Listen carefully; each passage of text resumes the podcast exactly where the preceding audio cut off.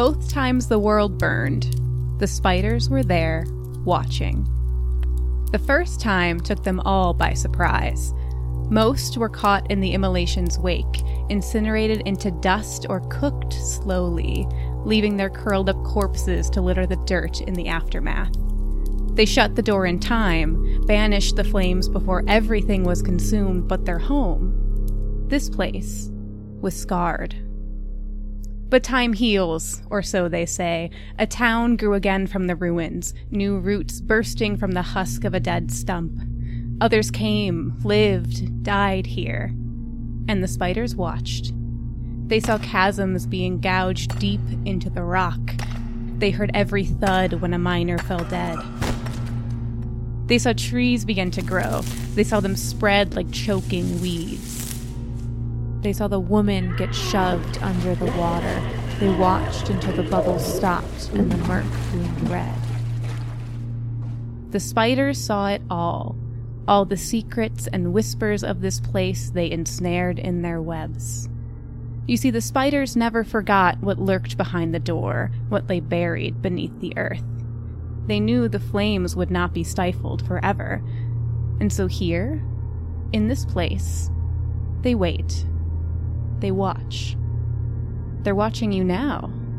Can you see them? Tucked between the folds of darkness in that far corner of the room, can you hear them?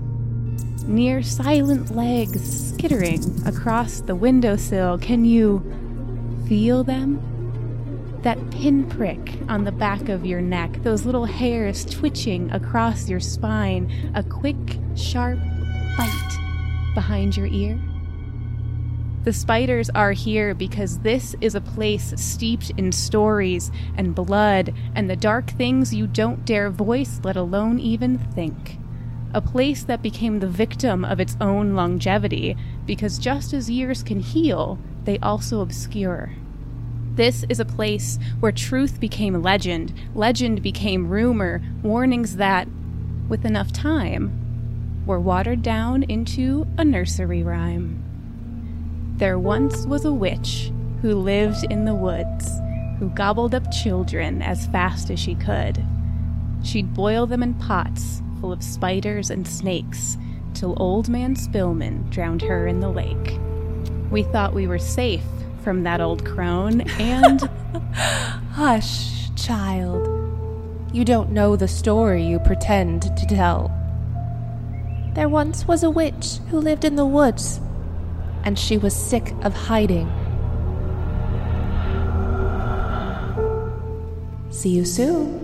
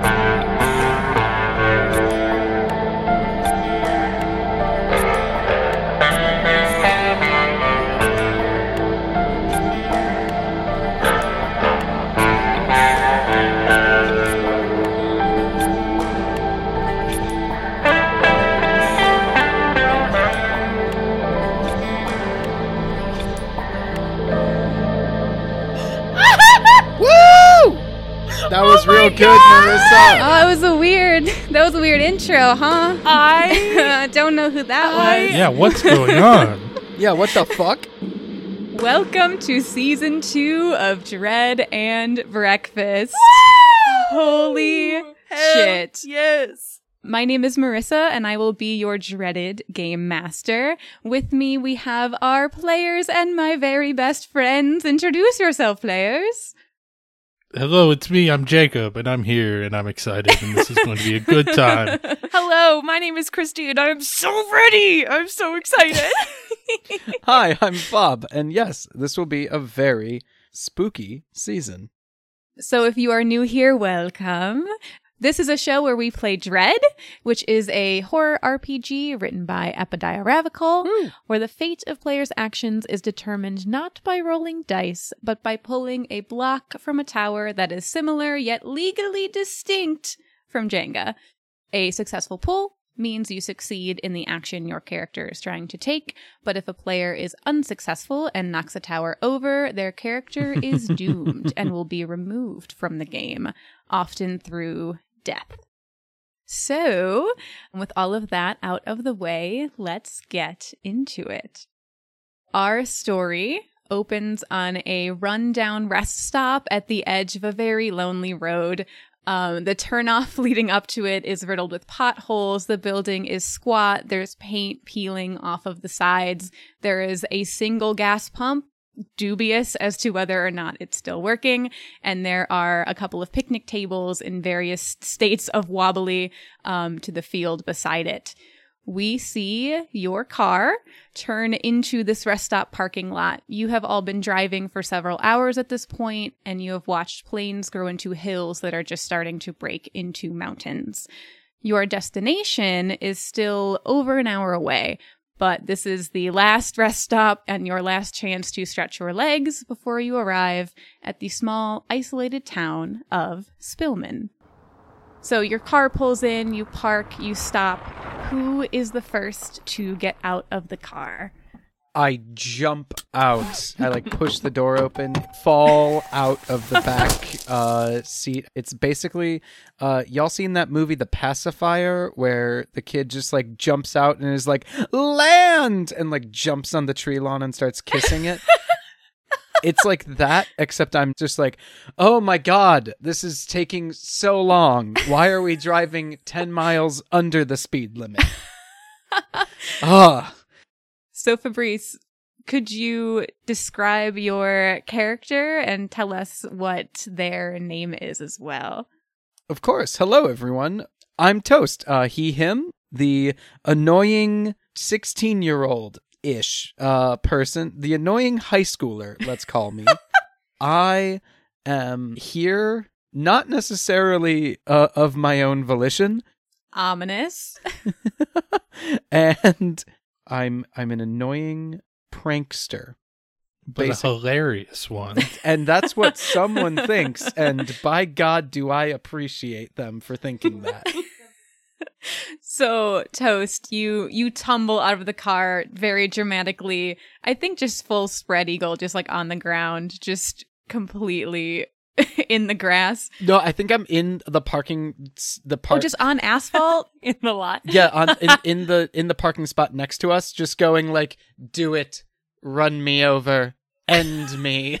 like this drive is taking too long. Death would be preferable. Well, speaking of death, thank you for this beautiful segue. Oh Uh, no! I would like to ask all of you, after you introduce your character, to make an introductory pull from our wooden tower to get things a little more rickety. So, if you would be so kind, Toast. I would Only one. only Nothing one. too terrible. okay, Only one. I can do one. It's a new season. I'm trying to be more benign. benign. I don't think that intro was benign. I think that intro was pretty spicy. All right. The first pull of the season. Nicely done. So, Toast, as you lie there on the asphalt, um, Christine and Jacob, your characters, both see this. who, who comes out? I shut off the car and I get out of the car and I'm just looking down at him and I'm like, You're wasting time doing this. You do realize. And We'll get there sooner if this stop goes faster. while your argument is logical, I choose to ignore it. and I head into the rest stop. And as as Toast watches you go, Christine, could you please describe who you will be playing this evening? Yes, my name is Spencer, she, her. I am Toast's older sister. I am in college studying biology uh, with a focus on bugs, Ooh, we love bugs. Big fan of bugs. uh, entomology. I'm on a path to get my master's degree, very focused on this. Um, Spencer is your pretty average person. She's average height. Well, she thinks she's average height, but she's actually like five eight, which is a little bit taller than most Oh. women. Um, yeah, she's just wearing like a simple um, button down, cuffed three quarters and leggings, hair in a neat ponytail. It's a driving day. It's a driving day and it's a long drive. So that is the 100% appropriate outfit to have. Toast, do you follow your sister in or are you just still cooking on that asphalt? Uh, I'm still on the asphalt. I- I'm gonna wait for uh, the other person to get out of the car uh, before I move. You want to make sure he sees? I want to make sure he sees. Um, I'm I'm seeking senpai's approval, and I need them to notice me. So so Jacob, as you are sitting in the car, who are Oh wait, wait, lies. Lies. Christine make a pull. Ah, I almost forgot because it's been a minute, but you cannot escape the introductions. she almost forgot. Hell yeah! Good work. Thanks. Perfect. Thank you, Spencer. Um, so Jacob, as you are sitting in the car, taking a moment to undoubtedly compose yourself from the sibling banter that you have experienced for the past six to eight hours, uh, who are you? And please describe yourself. Uh, yes, hello. I'm uh, playing Jonathan Spillman of the Spillman Spillmans. I'm sure you've heard of us. Heir to the once great Spillman business empire, uh, seeking to restore it, of course. Um, pretty average, uh, you know, young businessman. You know, slacks and a button up, normal, respectable business guy. And you are in college with Spencer, I believe. Yes, we're um, b- business partners there at uh, Southwest State College or whatever. Do, I don't know if we named it yet. It sure didn't. That's what it is now. Is business partners how Jonathan says friends? yes, we're best friends. for sure. And as as your last matter of business before your introduction is done, will you also pull to the tower? I'm really working on my segues this season. I feel like sometimes It's feels are beautiful. lacking. Guys, season two is going to be the season of segues. Just you wait. Segways, hoverboards, Longboards. Unicycles. e-bikes. Knowing myself, maybe an arm cast or two, because there's no way that's going to end well. Um, true story. The first and last time that I rode a motorized scooter, I broke my wrist. Oh, no. Luckily, I didn't hit my head, but I do think that there is still a little bit of Euclid Avenue in my knee. So, In more fun stories, I've made a poll. Thank you, Jonathan. And you actually don't get out of the car immediately. Like I said, you're kind of composing yourself. You hesitate, kind of looking at your phone. You know from experience, having lived in Spillman up until your college career, um, and having made this drive before, that this is about the spot where service gets a little spotty. So you're, you know, double checking Google Maps, making sure you know the route. And as you look at your phone, your finger hovers over your voicemail app and it hovers over the message that you received several days ago, the message that was the impetus for this trip. It's one that you've probably listened to like 50 times by now, and you pause for another moment and you press play, and you hear the voice of your mom's.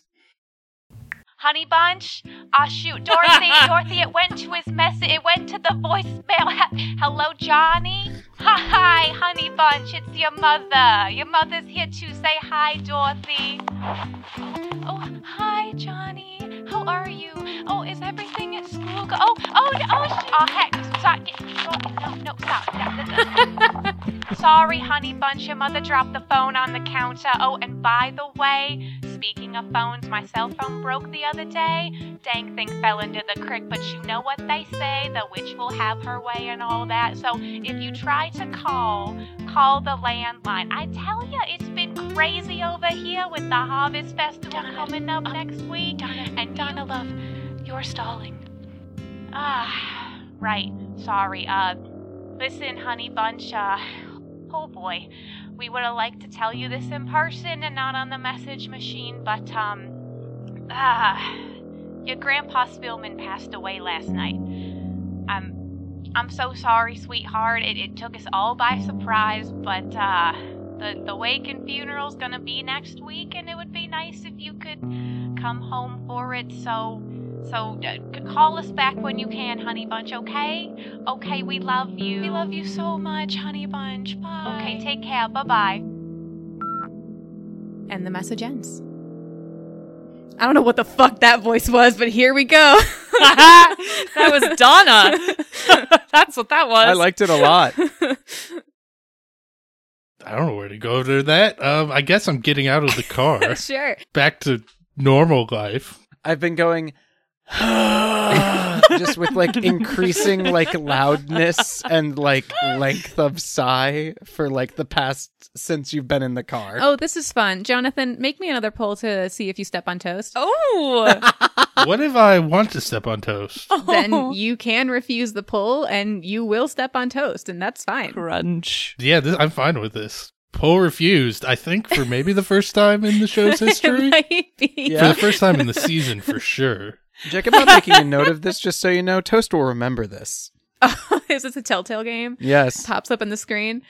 Um, but yeah, Jonathan, you're you're a little distracted, right? You know, your grandpa Ernest Spillman, you know, his wake is at five tonight, and you're a little rattled, you know, thinking about home, and you just don't even look, and you step out, take another step, and that second step crushes Toast's throat, Oh just God! right on the windpipe.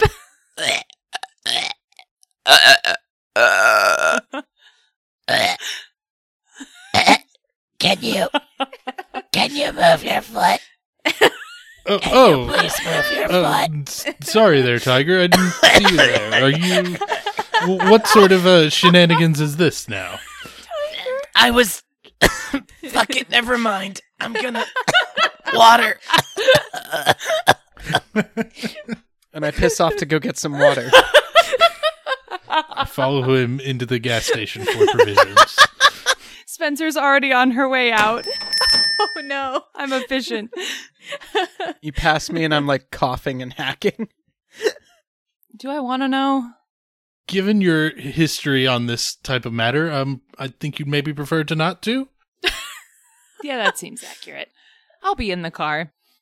We'll be uh, stocking up on provisions for the last leg of the journey. Ooh, will you get some Twizzlers? you were just in there. You couldn't have bought your own Twizzlers? I was in the bathroom. Okay, but they make you walk through the store to get to the the bathroom, and it's actually kind of traditional to make a purchase when in the store for the toilets. Um, but fine, I suppose I can I can buy this candy. Okay, thanks.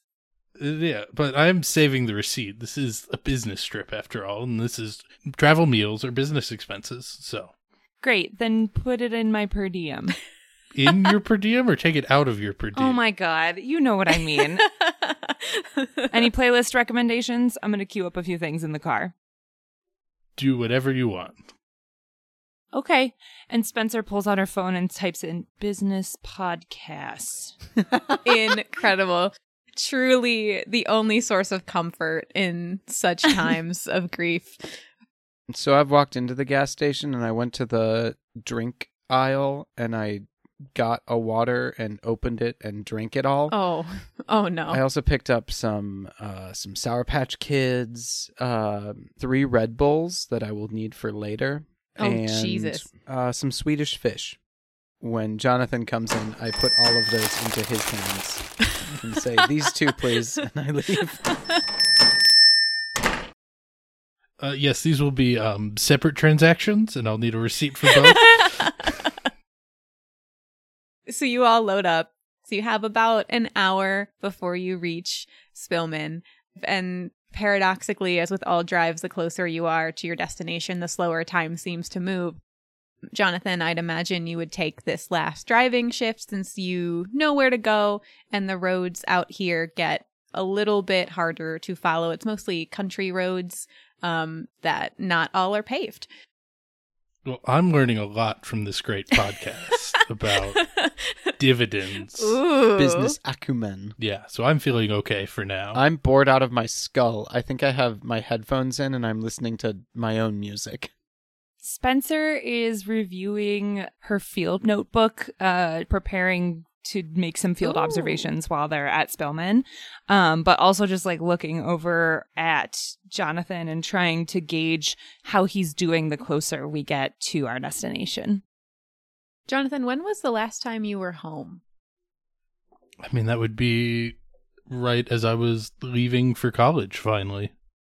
So, like three, three and a half years? It's a long time.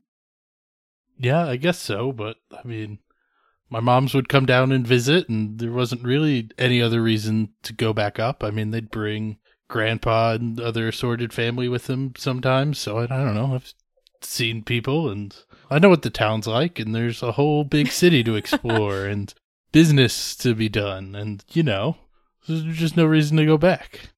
Until now. Jonathan, do you think we can go see the old head frame while we're in Spillman? A head frame.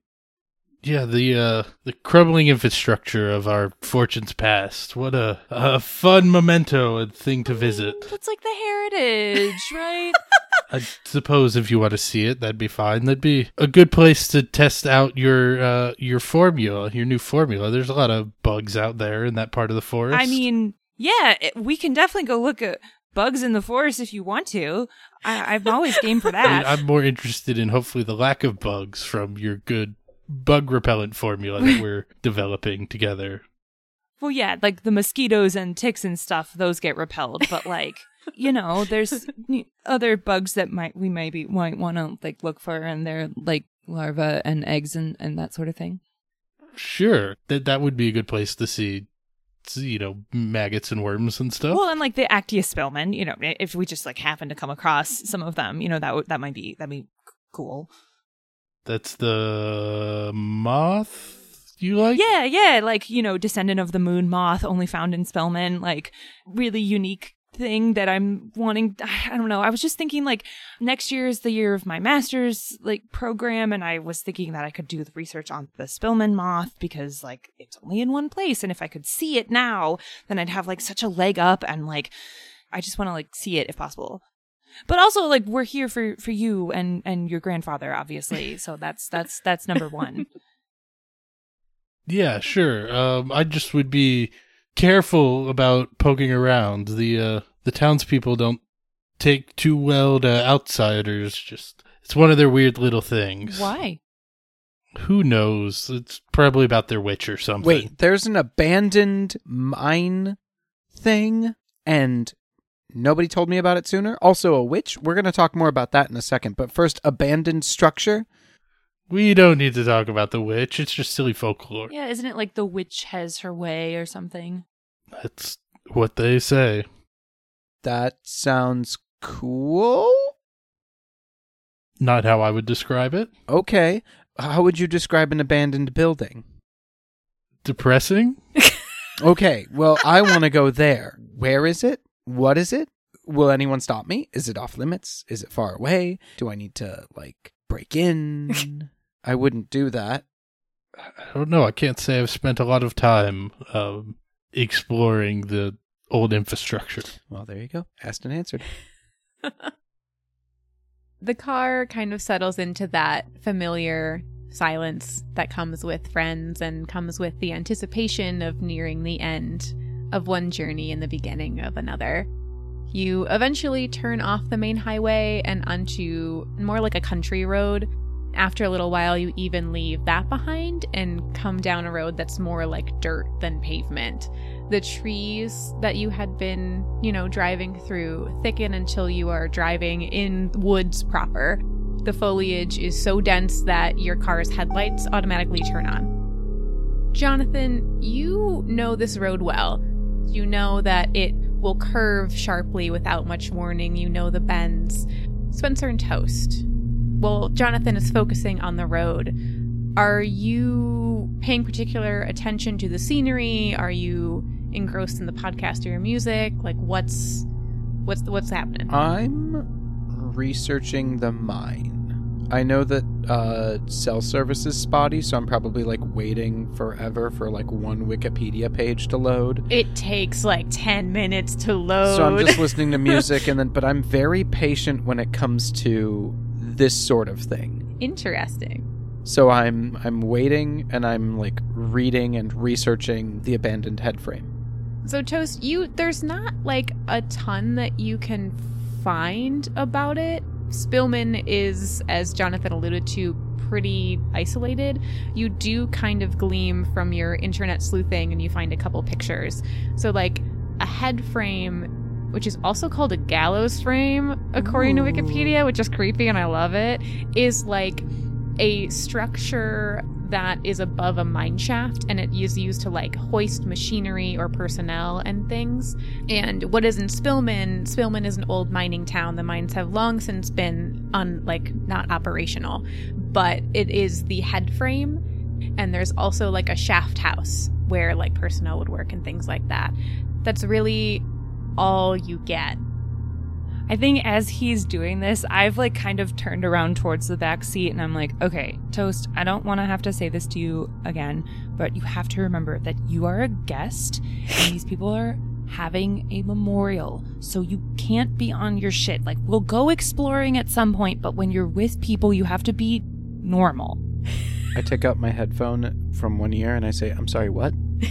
I'm saying, remember where you are. You're a guest here. And if mom and dad hadn't scheduled their vacation for this week, you wouldn't even be here, okay? So just remember.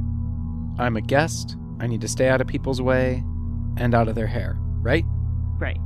The contract is sealed. Great. I turn back around in my seat, not totally convinced that he doesn't have some shenanigans planned. I can't say the contract is sealed and not have shenanigans planned. That'd be against the law. I know, and that's and I'm concerned. Rightfully so. Spencer, as you kind of turn back around in your seat, please make me a pull from the tower. Pourquoi? Ooh. Why? I, I don't know, make a pull and you'll Oh, see. oh, oh. oh. it's not bad. Or don't make it's a not bad. It's not bad. Or don't make a poll and then don't see. It is it is to notice something of particular relevance. I figured that's what it was. I was just being coy. excellent, excellent, excellent. You almost miss it. As you are driving, again, Jonathan's focused on the road, Toast is focused on his upcoming schemes. You catch a glimpse out of your window at this thing. Vines and undergrowth kind of curl up its sides, and it's standing a bit askew, but you do catch the sight of a small wooden sign off the side of the road. Its text is very sun bleached, but still legible. Welcome to Spillman, town center, three miles, with an arrow directing you forward.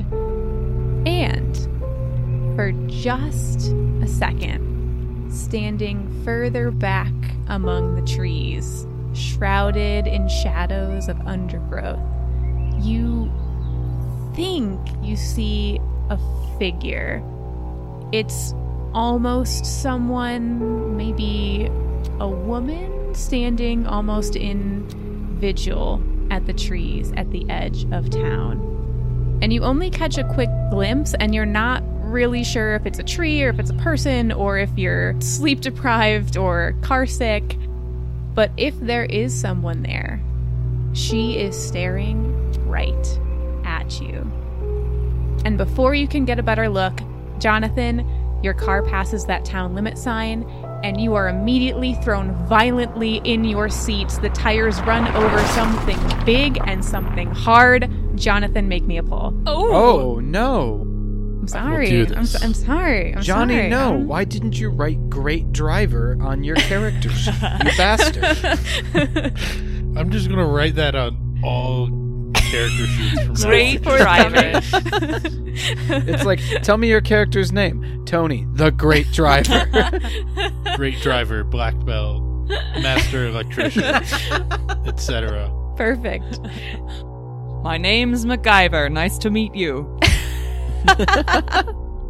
So, Jonathan, all of you feel it like in your seats. Just this this car has hit something. This giant bump in the road. Uh, Jonathan, your hands kind of jerk in the wheel from the impact, and you kind of jerk the wheel to the right involuntarily, and you jerk it to the left, and you stop yourself from skidding totally off of the road or into a tree, and you continue on for maybe two more feet before you start to hear a low hiss immediately the tire pressure light comes on your car and you all feel the car slowly kind of tilt to the side as one or more of your tires deflate. Uh, Uh, just Well, perfect. okay, it's okay. We're like less than three miles from town center now. That's not too far. should we go check and see what we hit? I suppose that would be prudent, and perhaps this vehicle has a spare tire. Does one of you know how to do a spare tire? Yes, I say with so much confidence. Okay. Um your tire's fucked up. It looks like someone took a big knife and just stabbed a slit right into it. The like back right tire is like completely flat.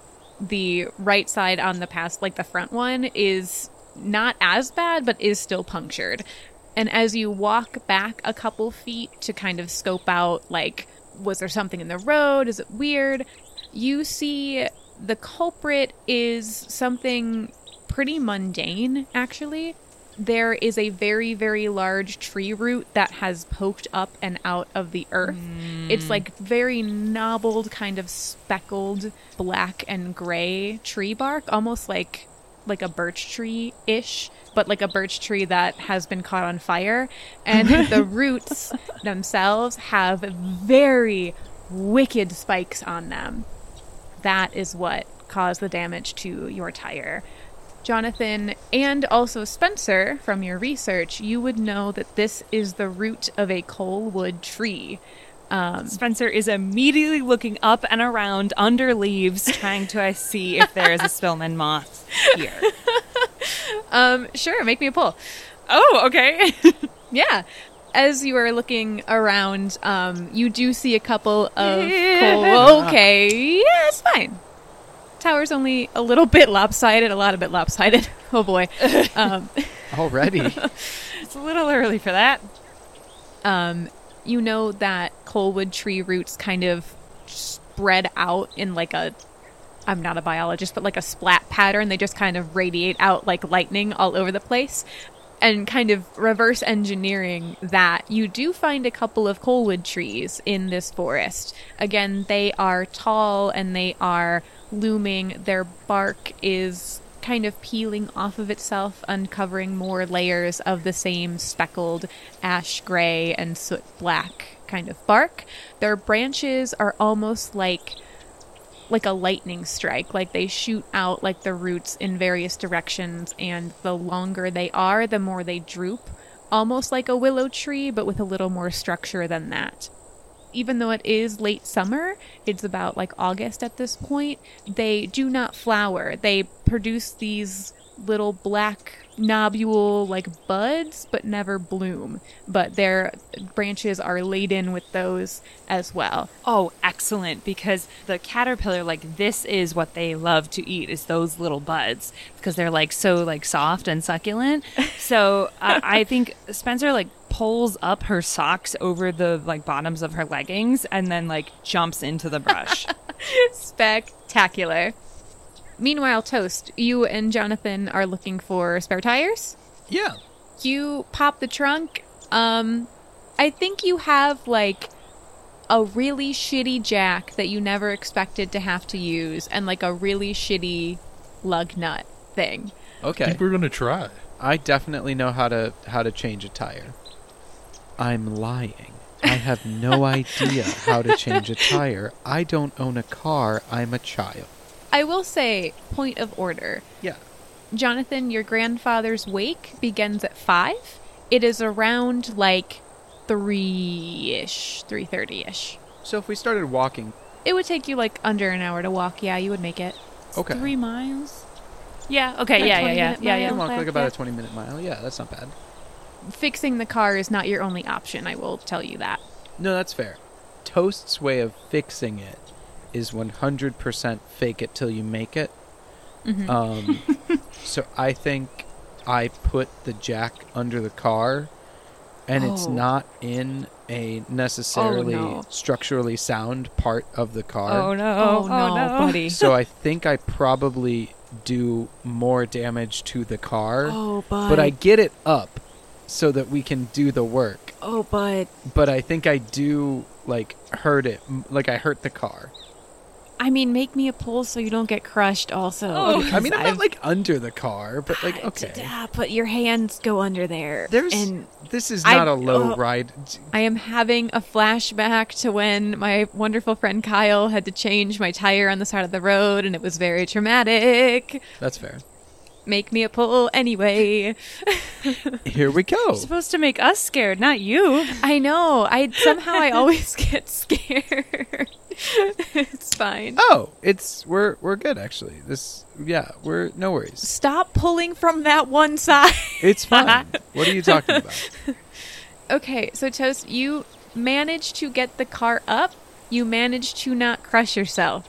You do fuck up the car really bad, and because because now I'm thinking of my car, my hell will also be your hell. You try to get the the thingy thing off and it won't come The out bolt? because your the bolts have rusted to your tire well and it is impossible to oh. remove. Oh. That is a real thing that happened to me, and it was really expensive. So, yikes. But you don't crush yourself. Okay. So, Fair enough. Positive. Hey, Jonathan, I'm gonna treat this like a pickle jar, right? That I can't open. you're you're big and strong. Can you uh, can can you do this? I I'm I'm too small and weak and a little boy. I'm just a baby. I'm just a little guy. Sure, I suppose I can give it a go. You just rotate it like such. Yeah, in a counterclockwise fashion. All right. So, the two of you try to get this car in order. Um, Spencer, you are looking at the coalwood trees, yes? hmm Yeah, and like peering under the leaves, trying to like very carefully inspect it, see if I can find any eggs or caterpillar or cocoons would be like really awesome. But I don't know if it's like quite the right weather conditions for that to be happening. You do find a couple of eggs. You would know from your research that they mostly congregate towards like deeper into the town and up towards the mountains. Um, but you do find a small cluster, and these trees are haunting in how striking and how beautiful they are. They also, because their bark is so like peely and fragile all around the base of them it looks like there is like a fine dusting of almost ash or coal soot um, so around cool. them hence where the name came, comes from I open up my notebook and I'm gonna sketch what I'm finding. Excellent. So as you are doing that the realization rushes over you. The summer breeze seems at once muggy and cold and clinging. Everything is still. No more wind no rustling branches no cicadas no sound. And it has grown dark incrementally but undeniably dark through the trees, you see that the blue sky has been painted over with low gray clouds whose underbellies are shadowed and bloated with unfallen water. You all smell rain in the air, and you feel in this moment all of the back of your necks tickle like thousands of little legs are skittering across your spine. Someone or something is watching you and they are interested. I think I feel this and I realize that I got so wrapped up in finding the the moths that I like look up and I remember that figure that I saw and I get like really spooked all of a sudden and I am like head on a swivel looking around to try and see if do I see anything in the woods around us. So you you take a couple steps back, like first one slow, first another, and you kind of take a couple more steps back a little quickly, kind of turning in a circle, scanning the tree line, and you feel like something is reaching out a hand with curling fingers outstretched and poised to grip and choke and squeeze until your lungs are mm. nothing but two empty, ragged balloons. when suddenly there is a crash in the underbrush, a great disturbance of leaves and dirt. And you all see a man somersault out of the foliage, Oh! tripping and tumbling until he falls to the ground at your feet. Oh Um, hello? you see a gentleman, um, and the aesthetic that I have in my head for this man is very specific. It is the sprite of the bug catcher from Pokemon Ruby. We're gonna get along. He's wearing cargo shorts. He has very high socks, hiking boots, a polo shirt tucked in very neatly to his pants, safari hat, giant glasses. He has a giant bug net kind of held in one arm, covered head to toe in dirt and twigs and strange other nature substances. And he is lying, much like Toast was lying, in on the asphalt, kind of staring up at all of you. He he looks at all of you, picks up his head, looks at the car, and he says, "Oh, what have we here? Hello, hello. Oh dear, you've got three miles to go."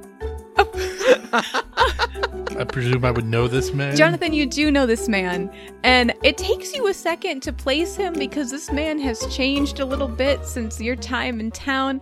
Um, he recognizes you as well, and he, like, like a gymnast with impeccable core strength, kind of licks up, lifts up his feet, and like with momentum alone, throws himself onto his feet from the ground, like very incredible. Jonathan, he he looks at you with the most beaming, beaming smile, and he says, Johnny, Jonathan, welcome home. How very, very far you have roamed. It's me. It's me, your, your friend, Arthur McGupple. How very nice it is to meet a couple of new friends, too. Say there, who are you? Oh my goodness. And he holds out a hand to you, Spencer, and another hand to you, Toast, to shake. crossed. yeah. I grab his hand with both of mine and I shake it fervently and tell him, My name is Toast and I think I love you. Uh, my name's Spencer.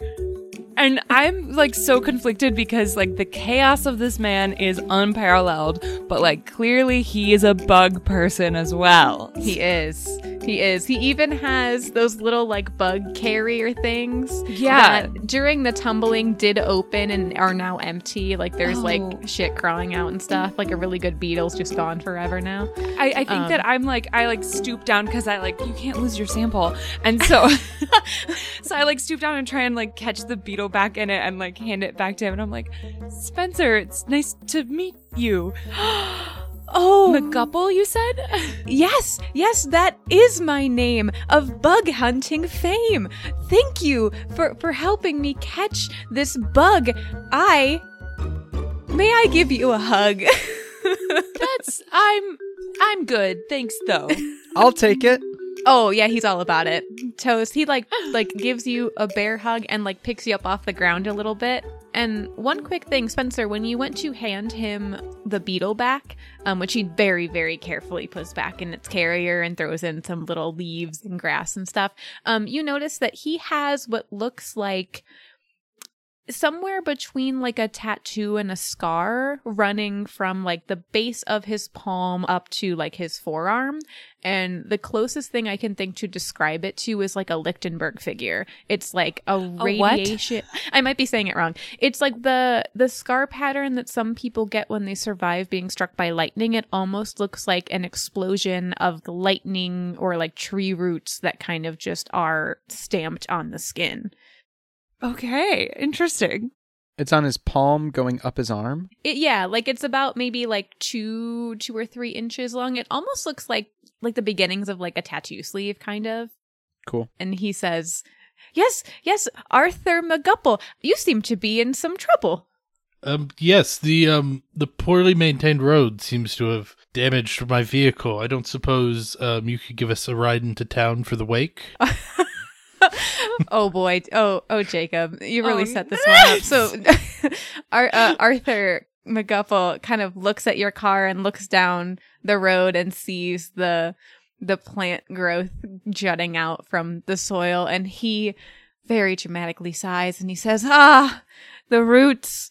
Roots run deep and creep amongst the soot stained dirt. Roots are the fingers that stretch through the flesh of the earth, underfoot and underbrush. We are in the center of a giant's palm, waiting to be crushed.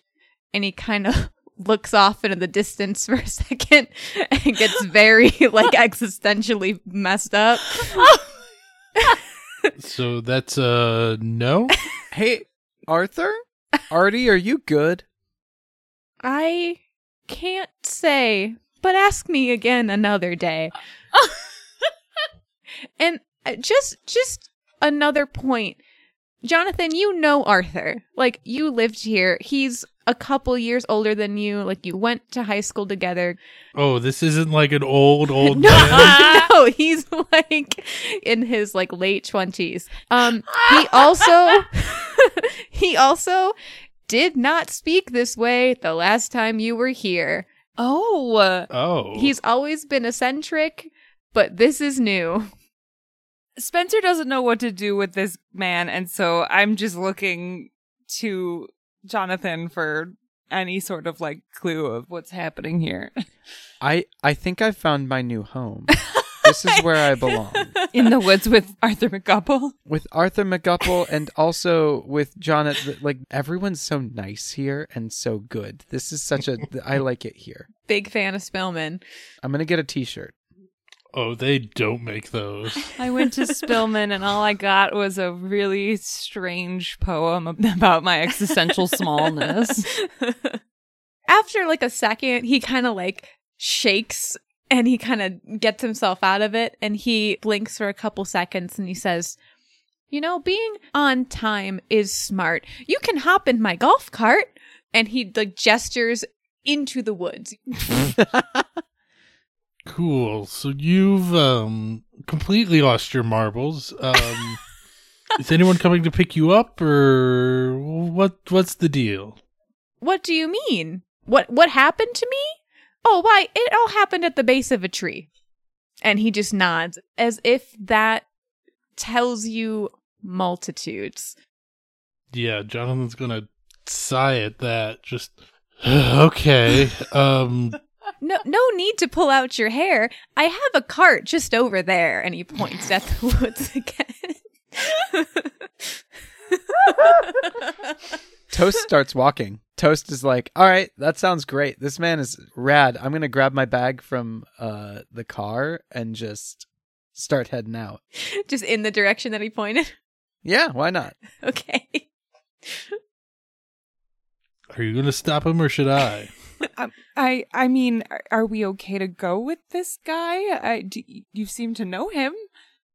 I honestly don't know anymore. He was always a little batty, but now he's extra batty. Ah. um Hey, toast, toast. Uh huh. Uh uh. Uh uh. But there's a but there's a golf cart. Toast make me a pull. Okay. And I, I would like to say, like, Arthur McGupple has kind of spaced out, but he can hear what you guys are saying. Like, he's like I right mean- there. I mean, yeah, like I'm not trying to like. Ah. ah, ah, oh, I- oh, oh, oh. I, ah. it's fine. It's gonna be we're fine. It's so wobbly be- so early. It's problem. It's a problem. It's fine. So Toast, you you charge right into the woods and they are thick. Like there are vines with thorns. There are more of those very spiky roots like in a radius around all of these trees. Um you hear little animals that had taken solace under the leaves and under this like ivy dart past you and you're not sure if you might trip on one of them, but you're able to make it maybe like I don't know 10 feet into the brush and you see a giant pile of leaves and you start to walk past it and then you realize that that giant pile of leaves has wheels because Arthur has hidden his golf cart under some leaves but there is a golf cart It doesn't have a top. It just has like the the cart part. There's no like what do you call it? Like hood, awning, Roof? roof. That's yep. but it is there. Can they? They can't see me anymore. They can't see you because of how thick the Yeah. bushes and stuff are, but they can hear you easily. Could I like drive this back to them? I would like to drive the golf cart back to them. Oh yeah, the key's still in the ignition, my dude. Like you're fine. Oh, per okay. I don't have my temps yet, and I start the and I oh, start. You don't need a license for That's a golf fine. cart. I feel like I want to make you make another pull because you're trying to drive through very tight contained spaces. I've Like- played Mario Kart. And I know just- what I'm doing. He says, walking over to the tower. This does seem like pole territory. And and as you as ah, oh Jesus Jesus Jesus Bob. I'm fine. Okay, uh, I'm fine. tower still stands. So you all uh Spencer and Toast hear like the the engine of this golf cart kind of purr to life. I'm filled with fear. I scream. I scream so I, I do a blood curdling scream. Like I start the engine and then I like I'm trying to be a shit. And I just like do a blood curdling like Oh my god! Help me! What does McGupple say to that? Arthur McGupple hears that, takes a beat, and just kind of like smiles and nods and says, Let the gas in the engine flow. We are good to go. As as Toast veers out of the underbrush, like you turn so sharply that two of the wheels come off the ground and you like Tokyo drift. and Hell you yeah. do you you you nick Jonathan's car. You don't crash into it. You just kind of give it a little bump as you skid past it. But yeah, you're sitting in Arthur McGupple's golf cart. There's room for four. Still kind of covered in some leaves. He has more bug carriers and some nets and some disheveled field notes that are water damaged in the back. But you can move those. I look at my watch and I look at Jonathan and I say, honestly, it's your call. Yeah, I mean, we got to get there, but maybe I should drive? I'm a fan of that. But I'm the one with the key. And Arthur hops right into the golf cart, like hops in the back, and he just just pat, like clears off some leaves, very hospitable, pats the seats around him, and says, "Oh, more time to spend with one of my friends? Hop on in. I'll give you a grin." What? It's at this point that I realize the fun idea that I had is actually really mm-hmm. hard to execute. Mm-hmm. I'm, I'm so excited to bring him into every single scene in this entire story. Oh yeah, I'm, I I handcuff myself to Arthur. no. Oh, so you're in the back? Great. I jump in shotgun. God damn it! Do we grab our bags from the car before we go? I have mine. Yeah, you certainly can. There's Okay. there's definitely room for that. Cool. But so Spencer is in front and Toast and Arthur McGupple are in the back of this golf cart as you continue down the road leading to Spillman. We don't have to do it, but just so the audience knows, I'm like feeding Arthur lines, trying to get him to rhyme the whole time. Oh, no. I think we do need to hear a couple of them. oh god. All right, hit me. Ah, let me let me think. Uh, so Arthur, how's your day going? Oh. it's it's going great. It's that time of year. The Harvest Festival's finally here. Wow, that was pretty good. Damn it! All right, and I'm like, okay. Uh, hey Arthur, I hear there's a witch in town. Which which witch is the witch that wishes for a witch? the one we see or the one we don't know? I know, and she knows, but the rest of you? No. What? Hey Arthur, All right, you get one more. You get one more cryptic rhyme. hey Arthur, tell me about the mine. Are you fucking prepared for this? No, I You am. Uh, I just didn't think you would. A- I thought you would ask Arthur about bugs. I don't care about those.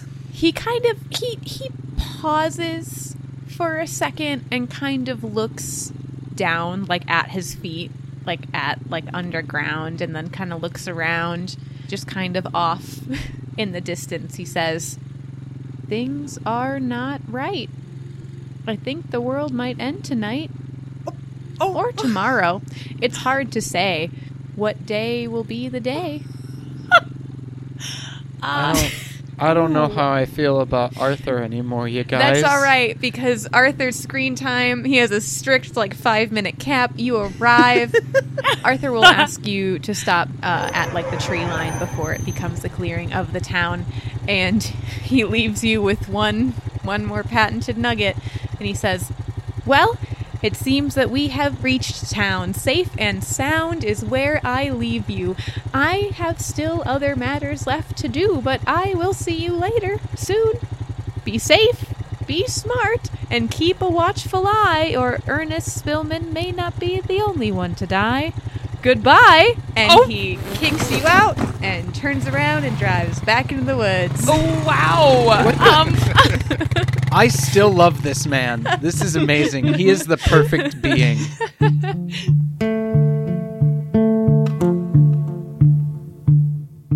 You have reached your destination.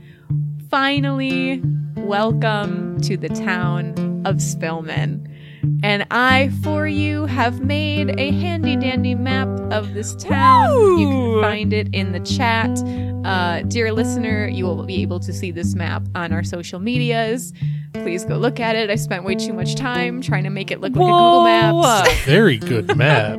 Very good work, Marissa. This is brilliant. Marissa. Thank you. This makes me Um, happy. So brief brief highlights there is the road that you're on is called Dorbar Road. It basically cuts through town at a diagonal that leads to the old mines, which is in like the northwest corner, um, up by the mountains and by Kestrel Creek. Which is connected to Lake Kestrel further north in the mountains. As you approach, you pass by Main Street, where Town Hall is located. There's Bankerton's Bank, um, you know, the police department, fire department, general store. Um, there's a yarn store called Knit Happens. And, I love it. um, towards the like northeast part of town is a lot more residential. In the furthest, furthest north of town, there is an, uh, a diner called the Broken Yoke. To the west of town, there is St. Felix's Church and Graveyard, as well as Mountain View Hospital. And uh, yeah, there's some other stuff that we can get into. You can look at it later. A nice little ice cream shop. Yeah, the leeches and cream. Leeches and Well, cream. It used to be an old barber shop slash hospital, and then kind of became a oh bit of both. I love that. I think you came up with it, my guy. Yep. That's why I love it.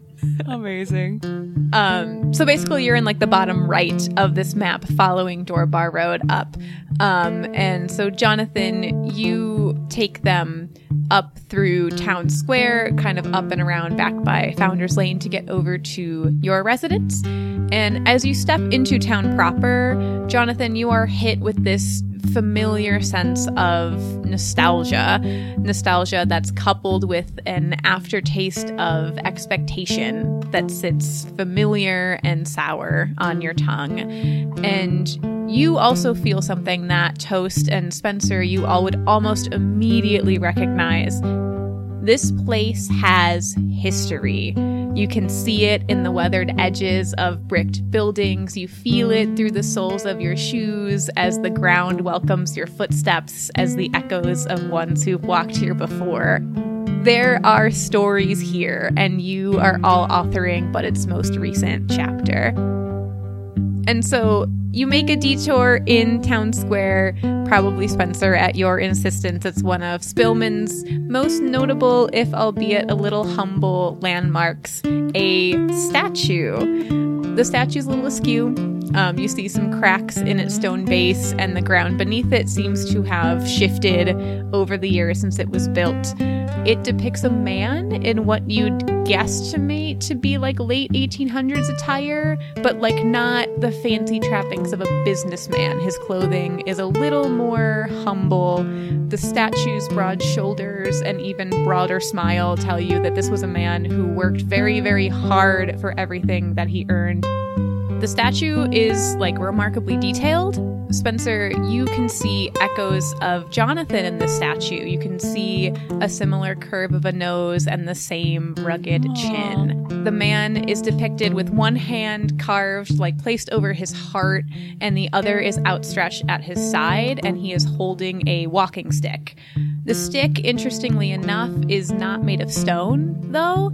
It's actually like a crude, sort of wooden walking stick that's like wood that someone cut and jammed into the statue's hand. It's the same wood, the same black bark as many of the trees and roots that you've seen. And as you've walked into town, you see more of those coalwood trees springing up at various heights around the town as well. At the base of the statue, there is a bronze plaque with an inscription. Do any of you want to read it? Yes. Yeah. Spencer, you answered first. So as you peer down, you also see a spider that is perched there, which is actually very exciting to you. What color is it? It is a black spider with bands of blue running down it. And the blue is kind of it's kind of hard to tell in the daylight, but it looks vaguely bioluminescent. Oh, hell yes. It almost looks like a wolf spider. And yes, Spencer, you would know that these spiders are the main predator for your moth. Um, the fuck, what is it called? Ad ad arc Actias Spillman. Actias. The Spillman moon moth. the Spillman moon moth. But yeah, so there's just a spider kind of chilling on this plaque. Um, that I assume you you do not disturb as you read the inscription. I it takes me a while to read it though because I keep getting distracted by this beautiful spider. yeah, it's just chilling. It's just kind of sitting there. It's pretty. It's, it's it's just living its life. Um, but the inscription reads: "Town founder George H. Spillman, remembered forever for his immeasurable sacrifice and service in protecting our town from a most sinister evil. May his soul find peace, and may his legacy endure." And Jonathan, how do you how do you feel looking at the statue? Um, mixed feelings. I mean, it's proud and excited to see my great, great, however many great uh, grandfather memorialized like this, but it's sad to see him uh, remembered for something so I silly, I guess, as this. Like, he should have been in a fine suit and remembered for his business achievements, but here we are celebrating some folklore. It's a little, it's a little sad. That's true. Your your great great great grandfather, however many greats, um, really did build the town from nothing. That's why it has his name. But he is remembered for something more country bumpkin legendary. So you think? I I look up from the plaque and I see Jonathan looking at this and I think I put a hand on his shoulder and I say, "You look like him. You've got the same nose." Thanks. I look from the statue to Jonathan, back to the statue. I don't see it. and the three of you kind of do like a loop around the statue, like like uh, praising it from all angles. He's got your butt. so Spencer and Toast, you're like taking in this this kind of humble but important historical landmark and Jonathan, you've seen this your whole life, but its magnitude, especially to your family, is not lost on you. And as you come back around, three things happen at the same time. First, you hear a deafening chorus of bells rock throughout the town. They are alarming and grating and incredibly loud, as though the metal is threatening to rend itself apart and open with how deafening this sound is. Second, whether it's from the sound waves of the bell or by pure coincidence, you all get a little unsteady on your feet. The ground kind of shifts a little bit, and you all kind of wobble and stumble a little bit. Third, you hear a laugh. Around the base of the statue, where you started your semicircle by where that spider and plaque is, there is now a woman sitting there. A woman in gray. And your first impression of her is elegance. She is wearing all gray. Her dress has like vaguely vintage. It's like a square cut collar with like buttons running down the front. It has, I think they're like bishop sleeves. They're like really, really flowy, but they cinch towards the wrists. So very ethereal. Her lips are painted like a classic oxblood red, and her black hair is swept back in curls. She's, again, maybe only a little bit older than all of you, like late 20s, early 30s, and she is sitting at the base of the statue, leaning against it, just the absolute picture of ease. The bells end, they only lasted about a minute or so, and her lips kind of quirk into a friendly smile, and her laugh subsides as she watches you all regain your footing. And she says, Watch yourself. Things have been a bit unsteady around here. yeah, like anything here is stable anymore. Do I recognize this woman? You don't, actually. Hmm. And she laughs again at you and kind of clocks that you're a little unfamiliar. It's good to see you again, Jonathan. You don't remember me. No hard feelings. I'm easy to overlook, even in a town this small. Welcome home. I see you brought friends. Hi, I'm Toast. Uh, are you gonna be as cool as Arthur? Oh, he's, um, he's quite the character. Did you meet him in the woods? Yes? You're kind of spooky. I I I kind of lean in. Uh, sorry about him. Um, Spencer, your name was. My name's Eloise. Eloise Blackburn. Nice to meet you. Sorry about the bells. Did Jonathan tell you? Father Wolfram is quite prompt. Every Thursday at 4:07 p.m. the emergency bells right on the dot. They test them. 407. That seems pretty particular.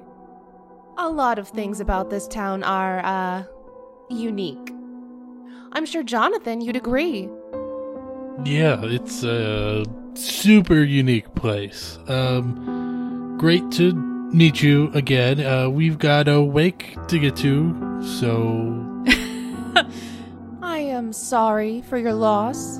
And pardon me for saying this, but it might have been a blessing he died when he did. But I'm sure you'll want to hear about that from your family. I it's not my place. I do hope you'll stay for the Harvest Festival tomorrow, especially you two. And she turns to you, Spencer and Toast. And the whole time she's been talking, she has like this very friendly, very easy smile on her face. The Harvest Festival is something you really don't want to miss. So I've heard. Festival? Why did you guys not tell me about all the cool stuff at this place before we got here? There's an abandoned mine. There's a really cool guy named Arthur. There's a festival. And the Century Tree, of course. Uh, there's a tree that's at least a hundred days old. Like, I mean, this is great. I wouldn't have been complaining so much on the drive if I'd known about a festival. it's just a bunch of old mountain folk getting together to tell old ghost stories. It's it's nothing. We should we should get going. Will there be elephant ears? I nudge him in the side. Ow. Oh, there'll be plenty of food booths for sure. And I don't know, Jonathan. I think I think we can all benefit from a good ghost story every now and again. And then there is another crash of bells coming from the west side of town.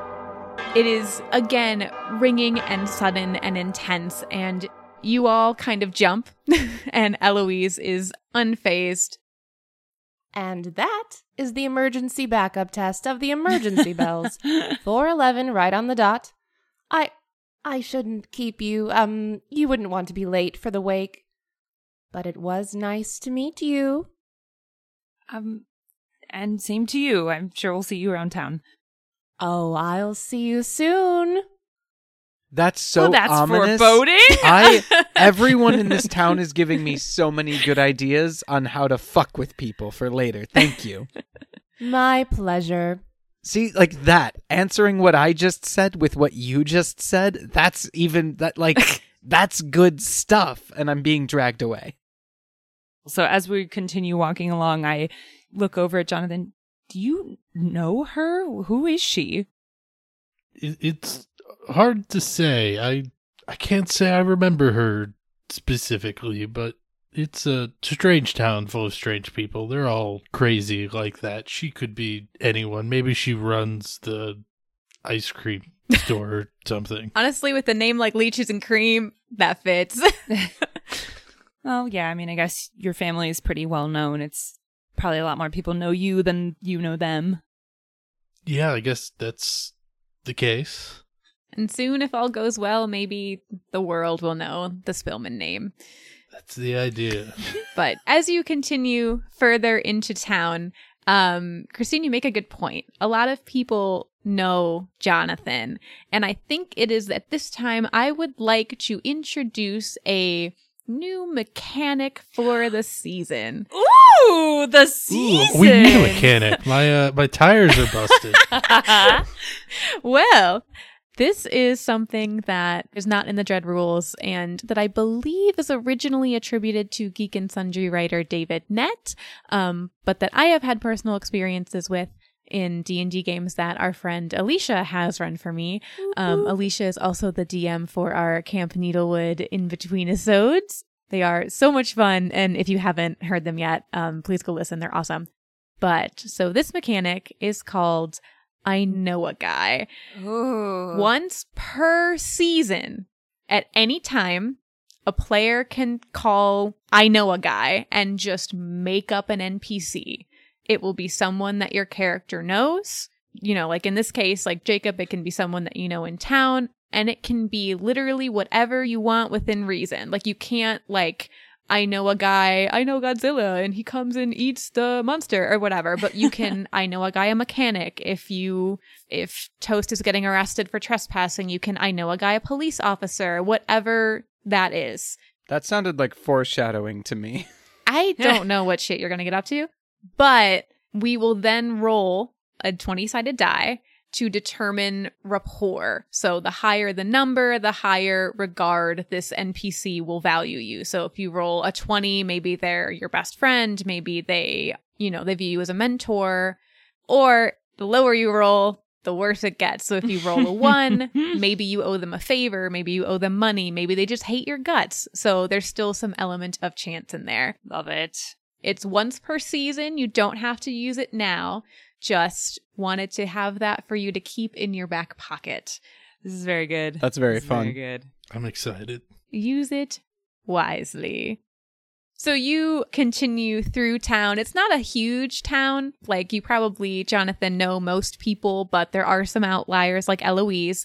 And you go to the east towards Founders Lane to where your family lives. And again, you are passing by buildings that it's kind of like a hodgepodge, right? Like there's some that look like maybe they're century homes, maybe some that are a little more modern, some look like century homes that had additions that are wildly modern and shouldn't work but do. Like this is a place that has built upon the bones of itself over and over again. And you just get the sense that life has been lived here. Mm. And the Spillman Manor, as it's colloquially called, sits at the end of the street. It's was a manor back in the day, but now it's just like a pretty big house.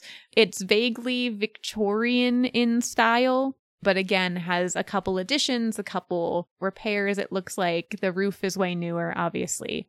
And Jonathan, you're home. In front, there is a Coalwood tree. This is one of the bigger ones. It looks like it has been growing here for a while. Um, like a hundred years, you might say? no, it's not the century tree, Jonathan. You would actually Oh. know the century tree is further back in the woods. So the whole town kind of butts up against a forest, which then butts up against mountains, and the century tree is further back in there. Interesting. Maybe that will come up later. I feel like it might. Funny. You know, some good foreshadowing. Ah. The front door is slightly open, almost inviting you as if the town itself is welcoming you back. And you all have your bags. Maybe they're feeling a little bit heavy since you've had to carry them all across town. And you enter the Spillman residence. And you all walk into a hurricane. to say that there is a lot going on would be more of an understatement than saying that Arthur McGupple is odd.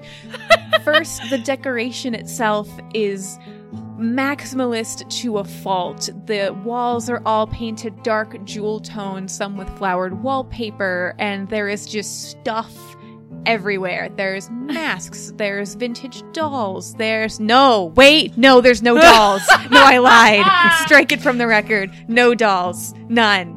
Veto, I'm vetoing myself. I feel like I No. maybe No. know some dolls. No. Oh, Jacob, are you I know a guying some dolls? I swear to fucking Jacob, are Christ. you using your one I know a guy for the whole season? I'm severely thinking about Don't you it. fucking dare. Do it, Jacob. I know a guy a doll into existence. no. Not yet. We're just gonna skip right over that. We're just gonna keep going.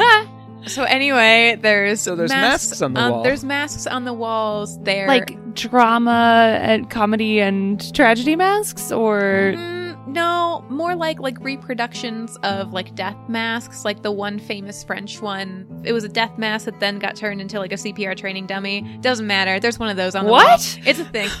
Annie, I think. Like Resuscita Annie, and there's like a legend of how she got her face from a death mask. Anyway, anyway, there's pictures and like stained glass and just like a whole ass window on the wall, like an old timey window that's on there for art. So it's very overwhelming in a very curated way. And there are also about eight people running around like chickens with their heads cut off. You see Jonathan, uh, your mom Dorothy is one of five. All four of your uncles are here and they are moving furniture. Like one of them is standing on top of a shelf that's dusting a ceiling fan. There's other ones running around with trays of food. You hear people shouting. You hear your mom Donna calling from the back room.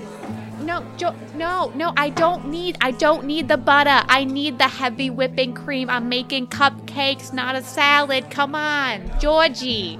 And then you hear a crash and your other mom, Dorothy, who is so well-meaning but the biggest klutz on this earth. It's probably her fault. but the house opens up into like a big kind of sitting room and then further back is the kitchen and then further further back is a very large wide open family room. And that is where the nexus of all of this chaos is coming from. Did I hear you're making your famous butter salad, mom? I thought you wouldn't catch that. But you you hear that and then there's another crash this time more of like a excited one. Again like eight people run out. You see your mom oh. donna has on a apron that's only partially tied and she has flour all over her very nice black dress. You see your other mom dorothy coming out holding like two halves of an aloe vera plant pot the the plant's still in it there's just dirt everywhere now oh no, and uh, a couple of your uncles are hanging by the sidelines and your mom dorothy just is oh johnny johnny and they just both tackle you in like the most warm hug that only your moms can provide Aw. uh, hi, hi, moms. It's uh, it's good to see you. Immediately they are like pinching and prodding and oh should can we take your bag? Oh gosh. Oh hello. Oh jo- jonathan said he would be bringing friends. And as dorothy is talking donna is like now honey bunch you said you would be here at four. It's almost 4.30 like are you gonna are you okay? Did something hey you didn't call. I told you to call the landline if there was a problem. Yeah, um, we're fine. the The cars had some problems though. Um, oh my gosh are you okay we're we're fine. Dorothy turns to the two of you. Are you okay? Do you need do you need tea? Do you need we have we have we have butter biscuits? We have um I and she like looks at the plants in her hand and just kind of doesn't know what to do. um, we're we're all right. Uh, I- I'm Spencer. This is my brother Tony. Hi, I'm Toast. I am, and I look down at my hand as though I'm reading something, going to stay out of the way and be quiet and a good boy. And then I look up and smile. And Donna laughs and just like sweeps both of you in a hug and kind of tosses your hair toast. And she's like, Oh, ain't no such thing as quiet around here, little man.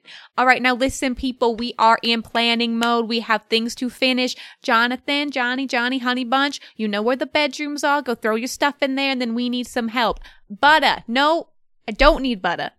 People are gonna be coming in like 20 minutes. We got to go. And your uncles just skitter off in a flurry. What can I do to help? Dorothy uh, hands the plant to an uncle who just kind of is equally as confused as how that happened and runs off. And she's like, "Oh, um, could you could you actually come in? Uh, it would be helpful to have a set of fresh eyes. C- come on in and take a look at the space." Sure. And Donna's like, Oh, love, that's a great idea. We need fresh eyes, fresh eyes. Okay, everybody come on into the sitting room. All right, now this is pretend you're a guest. I mean, you are a guest, but pretend you're mourning. I mean, we are mourning, but pretend anyway, just what, how does it look? And they usher you back. And Jonathan, this is par for the course. Your moms are the best and most, just most hostesses that you have ever met. And so they bring you into this back room. Um, again, it's like a huge family room. Most of the furniture has been taken out. There are some like armchairs and some couches that are set up. There's a big empty space kind of near the back of the room, which is walled by a bunch of big like floor to ceiling windows, like very like old timey. They look original to the house. There are lots of flower arrangements that are placed around. There's a table to the right side of the room that is just fucking stacked with food. I'm talking butter salad, there's pastries, there's a little coffee craft. What is butter salad? Yes. I said it by accident and now it's true. It's a salad. imagine a butter salad. You're correct in whatever you imagine. That's what it It- is. It's it is it is. Gotcha. um uh you know the carpet looks freshly steamed. You get hit with this overwhelming scent of flowers and potpourri. There is also a large bookshelf that looks like it belongs here but has been absolutely overloaded with pictures and daguerreotypes and like pictures of the family not only of your grandpa Ernest who passed away but you see Dorothy and Donna's wedding. You see a couple of baby photos of you, Jonathan, photos of you growing up. I am delighted to see these. and also on there are a bunch of like other like family memorabilia. Like there are some nuggets of ore from the old mine. There is a framed map board on which is pinned a Spillman lunar moth. And oh, yes. and also in that same pinning those Spillman spiders, which perhaps even at this distance you can see that there's a couple of them that gradually increase in size in a very distressing proportion. The biggest one is maybe about the size of like like a famous Amos chocolate chip cookie is the best size that I can think of. I don't like that. I am so intrigued and I want so badly to go like look at this in all of its detail and like truly study it. But I am like forcing myself to keep my attention towards my friend, towards Jonathan, towards his mom's, like to what they need. Like there will be time to look at this later, but I definitely clock it. I'm like very excited to to see that. Excellent. I have one goal. Yes.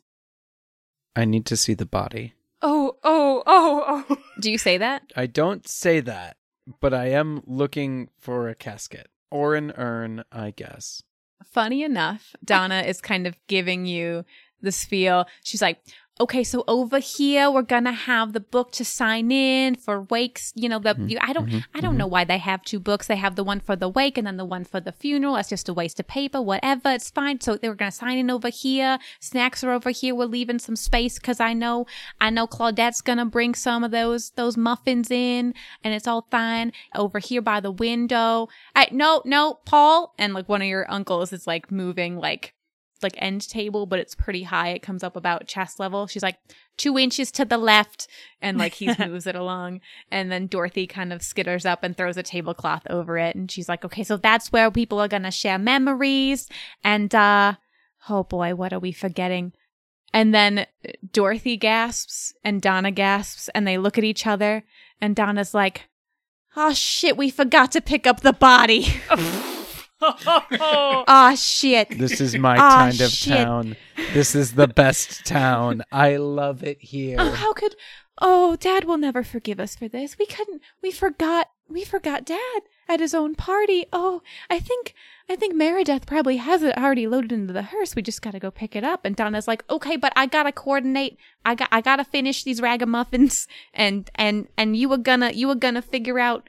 And Don and Dorothy's like, I was I was still arranging the flowers. I mean, I guess Uh, I guess I could go. I just I look at Jonathan and, and Toast and I say, we could go, maybe? I can drive. And I can fly. That's a cool, cool power that you got that you didn't feel like sharing with the class until this moment. I, yeah, I mean, I guess if we could borrow one of your cars and I could drive you over and you could drive the hearse back. Dorothy straightens up and she's like, "Actually, um, Johnny Honeybunch, why don't you go with your mom and and you two can take can take a drive and and and talk about some things." And she kind of gives her wife like a look, and Donna's like, "Or you could go with your mother and you two can talk about some things." And they have like a stare off for a second. Who's gonna blink? Who's gonna blink? Who's gonna blink? Dorothy blinks first and she's like, "Okay, I I know the butter salad. I get it. I get it's very important. Um, okay, um, Sp- Spencer, um, Tony, th- thank you so much. If you could, if you could Toast. help here, toast, toast. Good, you can help with the food. Yeah. Oh, um, Honey Bunch. Uh, yeah. Let me just grab my keys. Um, I'll meet you out front. And she, you know, gives uh her wife a kiss on the cheek and will meet you out front. Okay, um, bye, I guess. Good, good luck. See you later, honey bunch. Oh, do we get to call him that now? I stare daggers at you. your mom Donna will come and kind of give you a kiss on the cheek and kind of whisper and be like, "No, tell your mother she's allowed to speed. She can go five miles over. I promise it won't kill her. Be safe." and as you as you go to and so Jonathan, you get into Dorothy's car and you start driving across town to Mountain View Hospital and morgue. Spencer and Toast. The next several minutes is a flurry of can you put this here? Does this look okay? You get the sense that Donna is the type of person that when faced with tragedy and grief, she gets to work. Eventually, you kind of stagnate a little and there isn't as much to do. You find yourselves kind of standing in the corner by that bookshelf while uncles are putting finishing touches, and you hear Donna talking about whether we should use the bar napkins or the dinner napkins and what color is appropriate for awake. We don't have black. Is white too resurrection-y? Is gold too sunshiny? And just losing it in a controlled kind of way. You know, Donna, I think that regardless, it's it'll be really clear that you are doing your best here and you're really trying to honor your father-in-law. I think that, that that's what matters. What's his favorite color?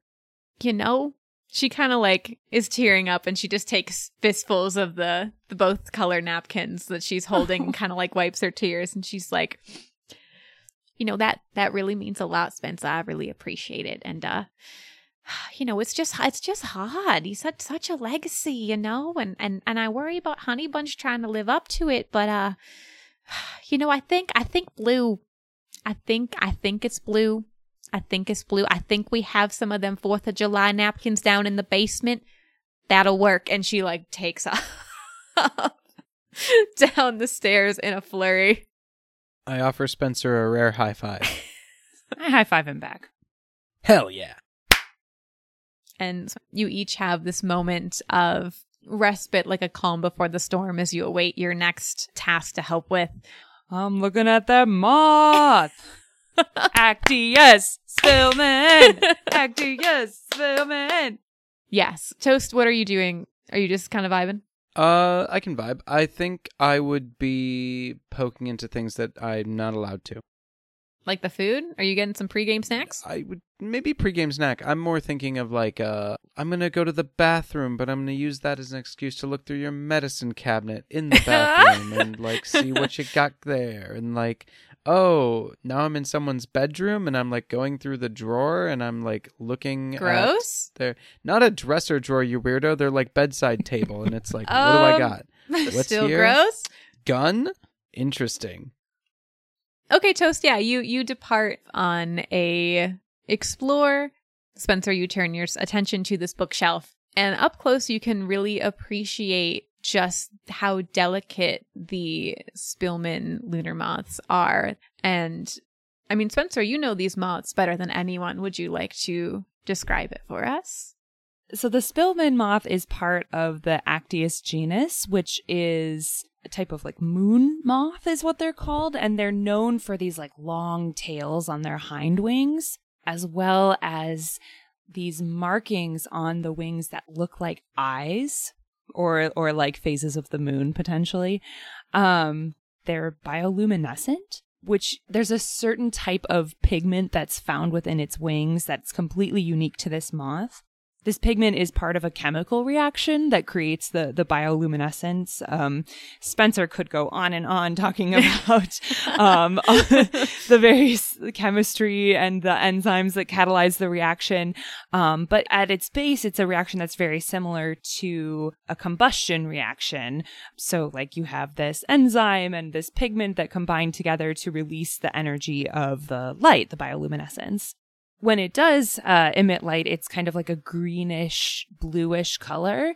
And so that's reflected in the coloring of this moth as well. It's kind of this like pale blue color with like little streaks that feather out as it goes down towards the hind wings and these bold eye markings on the center of the wings as well. Yeah, and that same kind of radiance is reflected in these pinned spiders. Even though all of these creatures are dead, they still have that kind of deceptive life about them. Spencer would turn on the flashlight on her phone and kind of pass it over the front of the case and you can see like little bits of that pigment that's like still left um, on the like surface of the wing. Like it's not as bright as it would be when they're alive, but you can kind of see like a little hint of that reflection in both the moth and the spiders. Cool. Yes. As the hunters of these moths, the spiders kind of share that same essence. The spiders have an albeit very different ethereal beauty to them, but a beauty nonetheless. Spencer, as you are engrossed in this, like this is what you have dedicated so much of your time and your work, it is a source of fascination and perhaps admiration in these creatures. You kind of catch something different. The room smells like flowers. There's tons and tons of flowers, but you start to smell something richer, something a little deeper. You smell cedar and strawberries. Strawberries were Ernest Spillman's favorite fruit. He ate them religiously for breakfast. He kept his coat in the cedar chest and it soaked up that smell. And Spencer, how do you know that? How could you have possibly known that? It's a truth that you hold with as much certainty as knowing that blood runs through your veins, but how did you know that? And as this scent of cedar and strawberries fills you and overwhelms you, you catch a glimpse of movement elsewhere on the bookshelf. You are drawn towards one of the daguerreotypes, and daguerreotypes are that old timey printing process that they're usually kept in hinged cases with velvet. It's printed on a silver plate and it's glossy and has a mirror like sheen where if you tilt it, you can kind of see the positive and negative image at the same time. Mm. And it's one of the older Spillman generations. It's not George, the founder. It's not Ernest. He's much too young for daguerreotype, but someone else in the line. And you start to notice that its lips are moving. and as you look elsewhere, your eye catches other motions of long dead Spillmans who are whispering something to you, desperately. You see a picture of Jonathan's grandfather recently dead, and his mouth is moving. And in a chorus, the words are overlapping, and finally, they echo in unison. Behind you. I turn and look. You turn, and you scream. And that's where we end. Whoa! What? what? That's awesome.